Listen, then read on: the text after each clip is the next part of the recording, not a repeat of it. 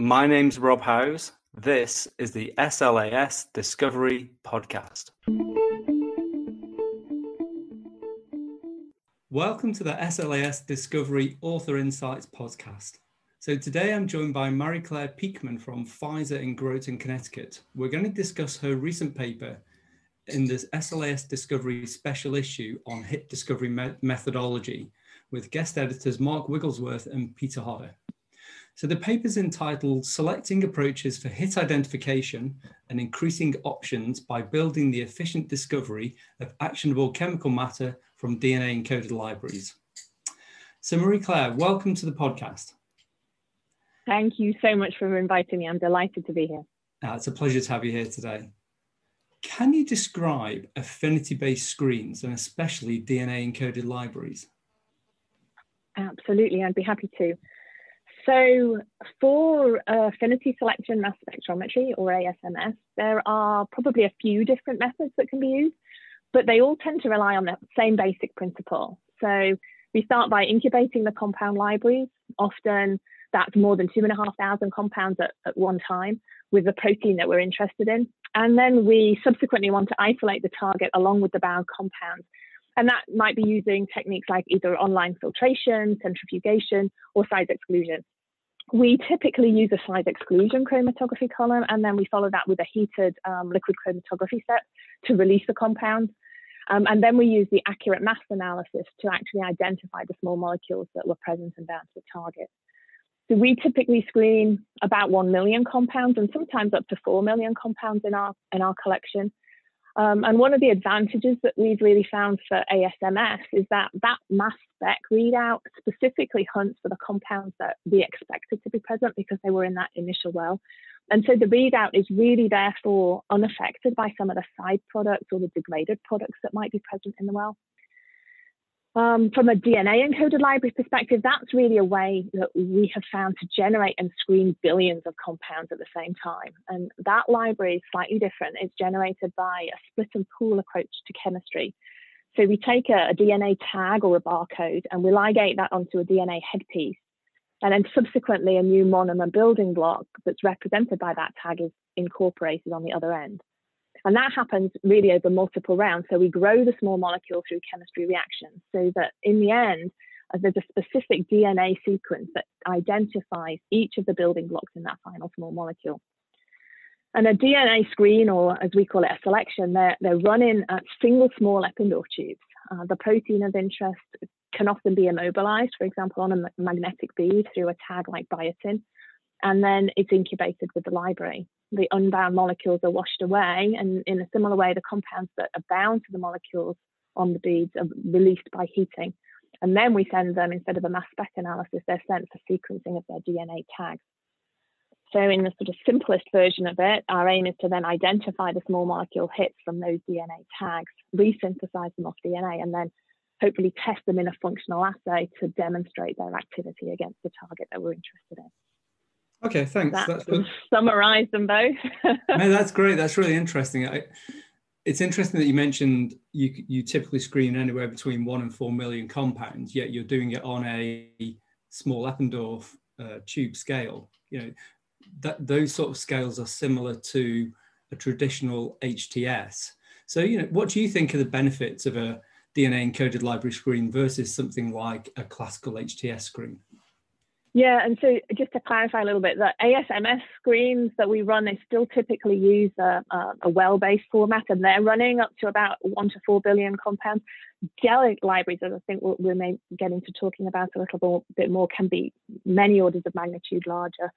Um, so if you're sort of thinking about um, the benefits of them both, I think there's there's a number of different factors that we can consider. Um, and the first really is speed. So it generally taking us about four to six months from, from reagent ready to on DNA confirmation data. Um, and that coupled with the low protein requirements and, and the relative ease of development for those assays can make it much faster than a, a large file high throughput screen to run. Now, the caveat there is that um, the protein still needs to be of very high quality in, in order to use it. And it may take some work up front to actually really titrate those active binding sites and to validate that known compound still compound binding still occurs, particularly if you have immobilized that protein on a bead. Um, and ultimately, of course, there is going to be the need for some downstream assay to confirm that off DNA functional activity. So you still have to sort of invest that time up front in order, in order to build um, some of the downstream assays.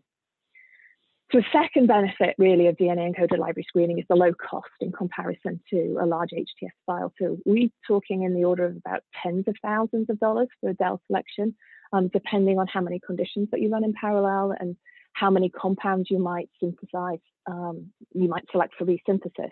Whereas that's compared to upwards of $500,000 for a large compound um, file.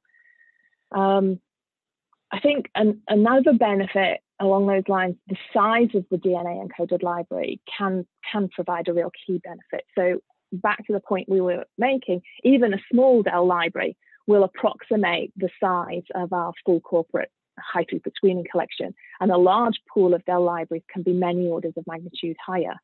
Um, I think there's some debate um, across the industry as to how diverse a chemical space those libraries cover, but I think you, it's pretty much agreed upon that whatever area of chemical space those DEL libraries are designed in, those areas are indisputably more densely populated. But I think to me, the sort of key advantage over high throughput screening that really takes us beyond the logistics and beyond the library size is that ability to run many conditions in parallel.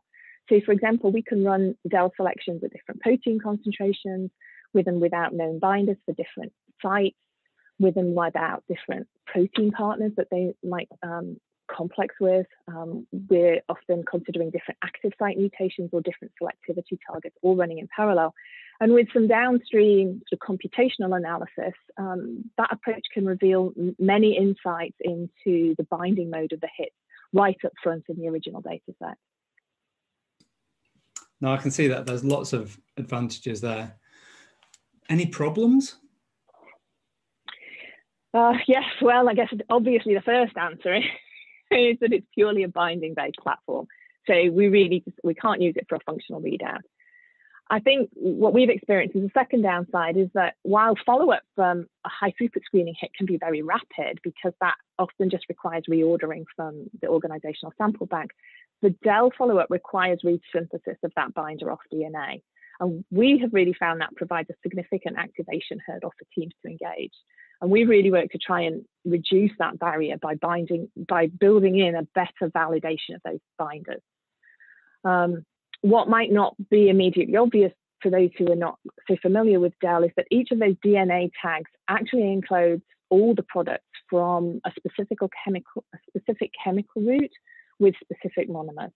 So any side products and truncated products will carry the same DNA tag. And so what we've really tried to do is insert an intermediate step of true binder identification. Um, and that's been really important to us to increase the percentage of successful binders that we then synthesize off DNA.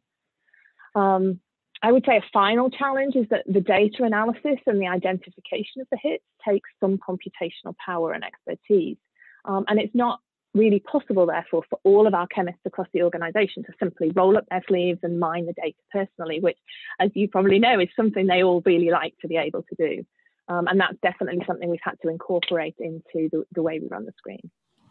No, I think that's a that's a really good summary of definitely some of the issues I think people see with them. But it certainly sounds like it's a a different approach to doing a wide variety type screen. So you know, from your experience in, in your organization, when when would you typically use either a more traditional HTS or something like an affinity-based screen?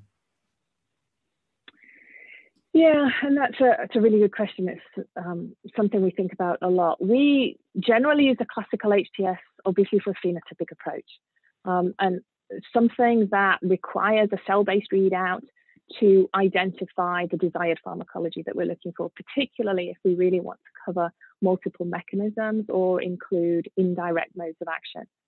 Um, often we'll run a high throughput screen in parallel with other approaches if we have high confidence in a target that the research units want to invest in, and particularly if it's um, a known target class for which we're likely to have compounds in our corporate file um, or there's precedence uh, for screening success and particularly if there's um, you know significant competitive um, nature to the landscape. A functional high throughput screen can also overcome challenges with targets that might be hard to purify um, in, as full length protein, um, or targets that just might simply not be compatible when they are purified with the high solvent load or the high protein requirements that are required for ASMS. Um, when thinking about ASMS, I think that really provides an alternative approach um, for direct binders when we can purify the protein, um, particularly when we're keen to expose it to the chemical space that our corporate collection represents. They can be faster to prosecute, um, and sometimes we've actually used them to provide a quick um, overall assessment for drugability of a target that we're interested in.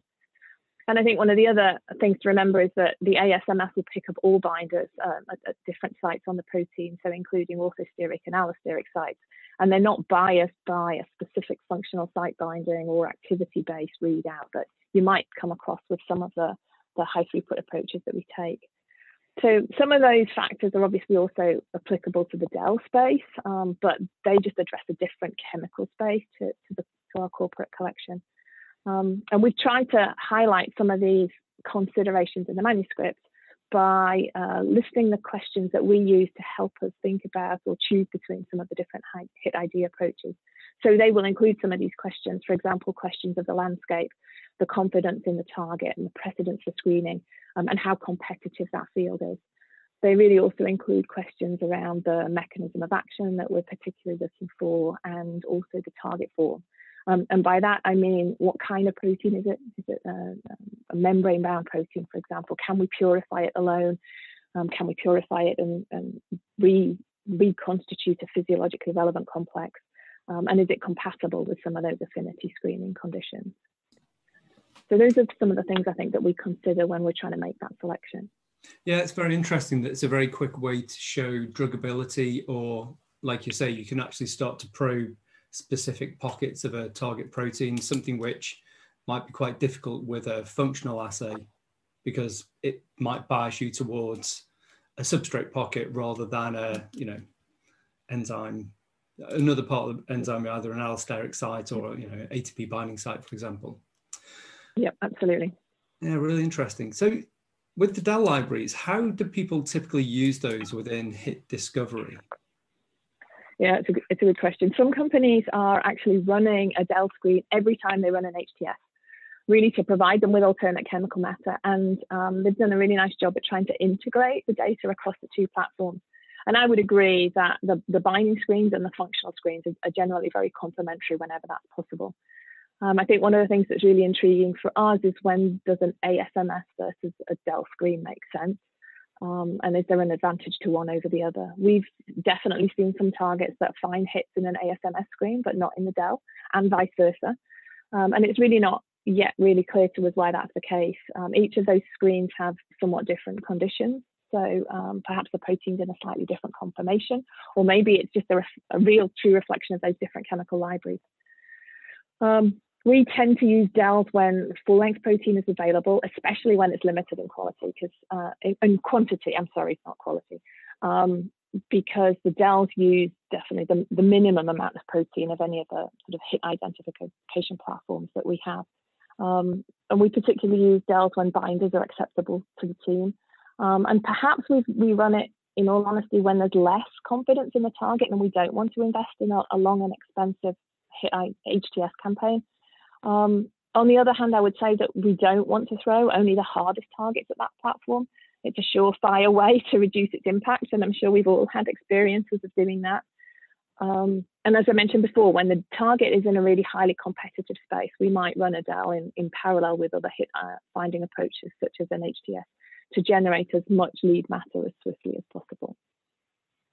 Yeah, I think there's some really interesting pieces that you raised there. I think that those benefits around speed and the low cost really, really do make you think actually, let's just run this on a target that we may don't have a lot of confidence. But you're right to raise that point around don't throw all the hard projects at, at a platform like this it's really that's right especially when it's it's early and you're trying to build confidence in your organization about a new platform that you're bringing on board. As, as i say we were a little bit later into this space than than some other organizations. So we definitely had to go through that process of building confidence across the organization and trying to demonstrate the value of what we could get out. I think that's a really interesting point you raise. I think many organizations see this that a, a new technology comes along, people want it to solve a problem they've not been able to solve otherwise. And that often is too high a hurdle for that technology in its infancy. Yep. It might be able to do it later. Yep. It, it, sounds yep. like a common a common error that many of us make. Yep, and we did it with fragment binding, you know, decades ago. we, we will learn at some point. So talking about yeah, so sorry, just carrying on about the Dell library. So you know, what are the current limitations in your opinion about the use of Dell libraries? Yeah, I would say we're still trying to increase the percentage of our portfolio for which it's really valuable. Um, we don't really have well-established methods yet for membrane-bound proteins um, or for whole cells or for DNA or RNA binding proteins um, that may actually bind to a DNA tag itself. Um, there are a, definitely examples in the literature of where these have been successful, but I would just say we don't have as much experience of those yet, and we definitely internally have no examples of project leads that um, have really driven from those types of selections. I would say, you know, just similar to a, a classical HTS campaign, there are some targets that just don't yield any hits, or the hits they do yield are of no interest to the team whatsoever. And we, as I said before, we don't always have a good understanding of why that's the case at the moment. Um, is it the quality of the protein? Is it the conditions of the selection? Um, or is it the library? Um, and, and, we're still trying to figure that out. Um, I, I'd say we're also really still feeling this task of trying to make follow up easier for the project teams by giving them greater confidence in the hit before they have to invest chemistry. Um, and you know, some of the things we're thinking about for the future might include things like cle- cleavable linkers um, that might allow us, uh, using those small scale on DNA resynthesis um, pools, to um, actually test products um, in a functional assay where otherwise the tag might pose somewhat of a challenge.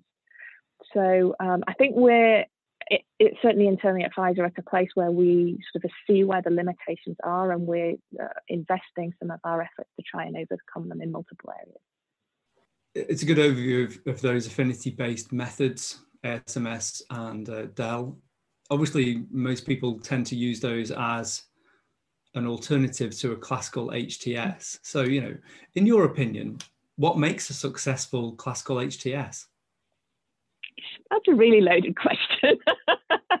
Um, okay, so there's so much you could unpack in that. Okay, so let's start um, by defining success. I think lots of people um, have different opinions on this.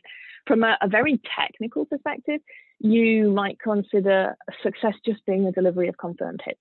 Um, However, at the project team level, where that value is often determined in terms of chemistry, it, it's more likely to be measured, for example, by the number of confirmed series that, that we take on to do some um, lead optimization or lead development.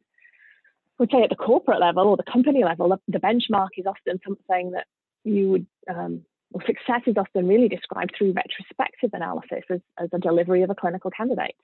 Um, and so as we're planning our hit ID campaigns or the strategies for different projects, we're really trying to best balance the calculated risks right, and really calculate the risks that we're taking on board. So as we're thinking of preparing for a classical HTS, we tend to think of the, the likelihood of success in terms of the biology, the chemistry aspect, and also the screening aspect. And ideally, I, would like to be confident in, on at least two of those fronts. Um, really in order to warrant that investment in a large HTS campaign. So, from a biology perspective, what does that mean? Um, well, success from a biology perspective is really going to come from a target that truly drives the disease. So, as you're entering a campaign, you want to be asking questions like what's the current level of confidence in rationale in the target? And is it on a positive trajectory in the team? Are we generating more data? Um, and will, be, will we be likely to have um, more positive feeling about the target prior to screen initiation? say, for example, if you've got um, a compelling case of causality with some insight into the directionality or the mechanism of action that you're looking for from human biology data, that would be a really strong reason to proceed um, with, with, an HTS. From a chemistry perspective, teams are, ask, are often asking what's the absolute chemical need that we have for a program?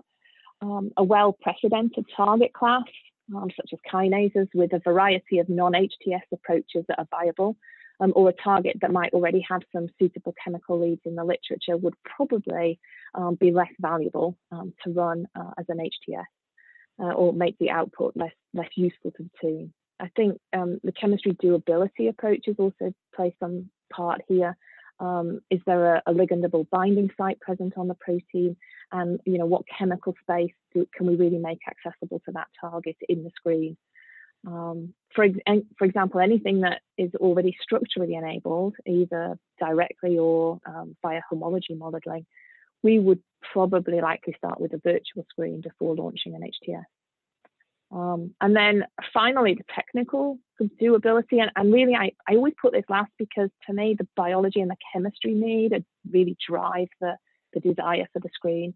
Um, but in the end, sort of the technical doability piece almost has the right of veto. Um, what's the degree of precedence for that screening technology to deliver confirmed hits for the target class? Right, GPCRs would be a pretty good bet. I think you would agree for delivering hits using a classical HTS approach. But if you're looking for something like activators of non-kinase enzymes, I think that's a, a, bit more of an adventure from the start. Um, I would say one thing to layer on top of these elements that it's worth remembering is that timing is really important, and that to me adds another risk factor. Um, to really achieve that organizational level of success and the ultimate clinical candidate, We found it's really important um, to run the screen at the right point of the project life cycle. And we've all done it. We've run screens too early um, and risked the, the program attriting because confidence and rationale is not there. You know, the, the biology data are not there. Um, but equally, you don't want to run a project too late when the chemistry team already have matter that they're working on, and that's all they already nanomolar potency, and you're pulling micromolar hits out of the HTS that, that they're not even going to look at. So I think that um, timing, getting that right um, by partnering closely with the project team is really important. Yeah, thank you. There's some really interesting points you raised there. I, I actually think the last one is super important around timing. You know, a an HTS is a lot of investment with a lot of reward, but it does take time to get there. Whereas some of the affinity methods that you were talking about, especially something like an ASMS, you, they can be done very quickly. And certainly give you a start into a project. Yeah. Agree. Okay, so you've done your screen, you've done your hit ID approaches, you get output. How, I mean, can you talk about some of the methods that you, you've been developing over at Pfizer to improve the outputs from your different hit ID strategies? Yeah, I mean, I think we've covered some of them in terms of trying to increase the use of these affinity-based platforms, um, including the ASMS and the DEL as some of our primary strategies. And exactly as you say, they're, they really invested in these for their speed and the, the low resource commitments relative to the classical HTS. Um, whereas they both take a lot of investment really to establish, once they're built, they're really, as you say, operating those projects at a much lower cost per screen. I think there's also added value with these if we can incorporate the sampling of the alternative protein conformations or the activation states. That's definitely a place I would like to see us going more. Um, comparing active versus inactive conformations with and without binding partners, with and without active site ligands, because I think that is giving us the opportunity to address um, the desired mechanisms of action much more rapidly with some of the early early screen readouts. Um, over the years, we've also incorporated, as I'm sure many other people have, the standard compound QC workflows to make sure that we're um, really focusing on uh, valid hits downstream. Um, and we've really tried to learn from our mistakes and improve our um, counter screening and, and, triage efforts. And actually, we recently published a, a, paper on that from a phenotypic perspective. Um, where we incorporated a lot of learnings. We're really trying to eliminate those false positives as fast as possible and find ways to drill down um, into the most promising series. Um, as, I, as we've been talking about, we've re more recently in, invested in, in DEL. The platform has also given us an opportunity to build an entirely new screening library that, to some extent, is unbiased with re respect to some of our previous um, therapeutic focus areas. And I think this strategy of having the ASMS and the DEL screens really with relatively non-overlapping libraries makes those two platforms very complementary in terms of, of, of, the chemical space that they interrogate. So we've definitely seen both of those platforms deliver hits for projects um, where other hit ID techniques have failed. um, as well as having their, their share of difficult targets where, where neither, neither technique can deliver. Um, and for those targets, definitely a functional HTS would, would be a clear path forward. I hope that answers some of that question. It does, thank you. Uh, in the paper, you talk about a method called Barley. So could you describe yeah. that in more detail? yes, I really have to uh, credit Tim Foley and some of the other authors on the paper for this work. Um, so BALI or BALI um, stands for bead-assisted ligand isolation, and it's basically a binding method that um, really embodies the experimental strategy of the DEL selections, but it uses an intrinsic fluorescence or a quantitative mass spec readout. So in a nutshell, um, it's, it's a binding experiment. The protein and the compounds are combined and they're allowed to reach equilibrium. And then after that, the binding reaction is partitioned into the bound and the unbound fractions using the affinity beads that we use for the DEL selection, and that captures the protein. So to try to understand where the bindings occurred, we analyze how much of the compound was captured by the beads versus how much was left in the solution. And in our hands, it appears to obey many of the first principles of biochemistry, so, for example, binding stoichiometry, affinity driven partitioning, conservation of mass. So, we've been using this approach to ask multiple different questions. Um, for example, we've used it to provide a yes no readout on binding events. We've used it to give us a little bit more information about competition at a known binding site. Um, and we also use it to do binding site titrations before we um, move into a DEL selection. So if you if you look at the protocols as we described it in the manuscript and dig into it in a little more detail, you'll notice that it doesn't have any washing steps, um, and that was pretty important to us because it really um, takes out any of the kinetic bias in the technique. And so for folks who who might be listening who have a little bit less practical experience with the ASMS technology, um, the most common uh, method that we use in the industry uses a 2D um, LCMS readout that includes the size exclusion chromatography to separate the bound and the unbound fractions of the compound. And that chromatography really has a requirement for modest to slow dissociation kinetics. And so it tends to bias against those compounds that have the fast dissociation kinetics. Um, and so we were really focusing on some of this as we were trying to build confidence in the platform across the, the organization. We really observed that this sort of added to the quantitativeness that we observed. Um, and we felt it gave us a much better chance of confirming some of those low affinity DEL hits, which might have the faster dissociation kinetics. Great, thank you. For, just, yeah, no, thank you for describing that. It's really interesting because it's a, you're right, it's, it's really key to actually highlight that bit around having no wash steps. Um, it really does. Yeah, that's where you get into the practicalities of doing this type of technology. Yeah. So, overall, how have you improved the output from your DNA encoded libraries? Yeah, thanks. It's um, really where we're trying to go. We, to be honest, we really struggled a bit in our uh, initial exploration of the technology, and that was really for a number of reasons.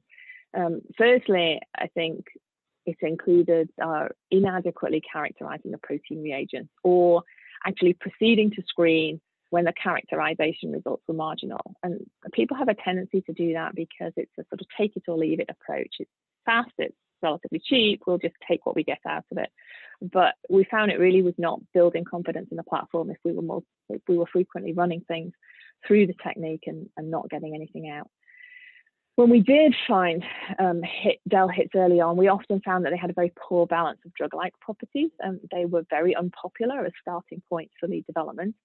Um, and then I would say another big hurdle that we experienced was that we had a really low confirmation rate um, initially for the hits that we selected for follow up. So we really worked on addressing all of those. Um, so to address that first problem of, of, protein quality, we really spend more time upfront um, investing in um, the purified protein, ensuring that um, it still possesses the ability to enrich known ligands through RNA um, and also to ensure that it's really mostly folded appropriately and, and retains those binding sites. To really overcome some of the challenges about the starting points for um, lead development and the chemical um, quality, we started to apply the multi-parameter optimization scoring, which I think is you know a pretty common approach in, in other hit ID um, platforms to um, move compounds forward into optimization.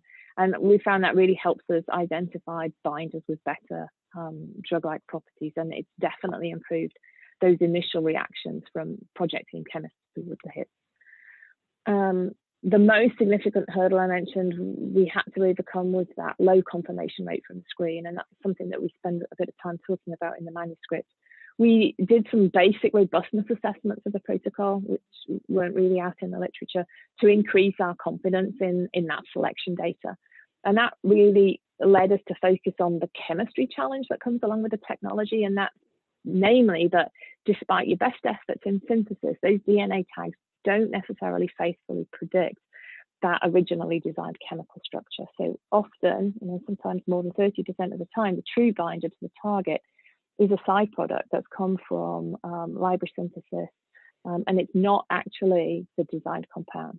So to overcome this, we uh, adopted that a previously described method of using on DNA resynthesis so that we could quickly remake um, the candidate hits in a sort of non-combinatorial approach, essentially reproducing what molecules were likely to be attached to that DNA barcode. And then we applied the Bally platform that we just talked about to try and actually identify the true nature of the binder that was in that pot um, to give the chemistry team some better information um, in, that they can use to guide some of their, their resynthesis efforts. So it, it's definitely a work in progress, but all in all, I would say I'm, I'm really excited about the, the DNA encoded libraries as a new platform in our HIT ID toolbox. Um, and I think the fun here comes in trying to work out what's the best tool for the job um, and, and, which approach or, or, which combination of approaches is, is really going to make the, the biggest difference for the project team and for patients in the future. Uh, thank you. I think that I would totally agree with that sentiment. I think it's all about having different type different strategies to be able to do the right thing for the right project. And i think you've done a really great discussion and explanation around some of these affinity based methods. So thank you. Thank you for joining us. Thank you. Thank you. I would love to hear anybody's feedback if um, anybody would like to engage in further conversation. I'm sure everybody has their um, own perspective on some of these things and their own experiences. Yeah, well, they can certainly get in contact with you through um, through the paper, and I guess just to highlight that this uh, special issue is going to be highlighted at the upcoming SLAS 2021 conference coming up later this month. I will be in attendance. I can't wait. I'm looking forward to it very much.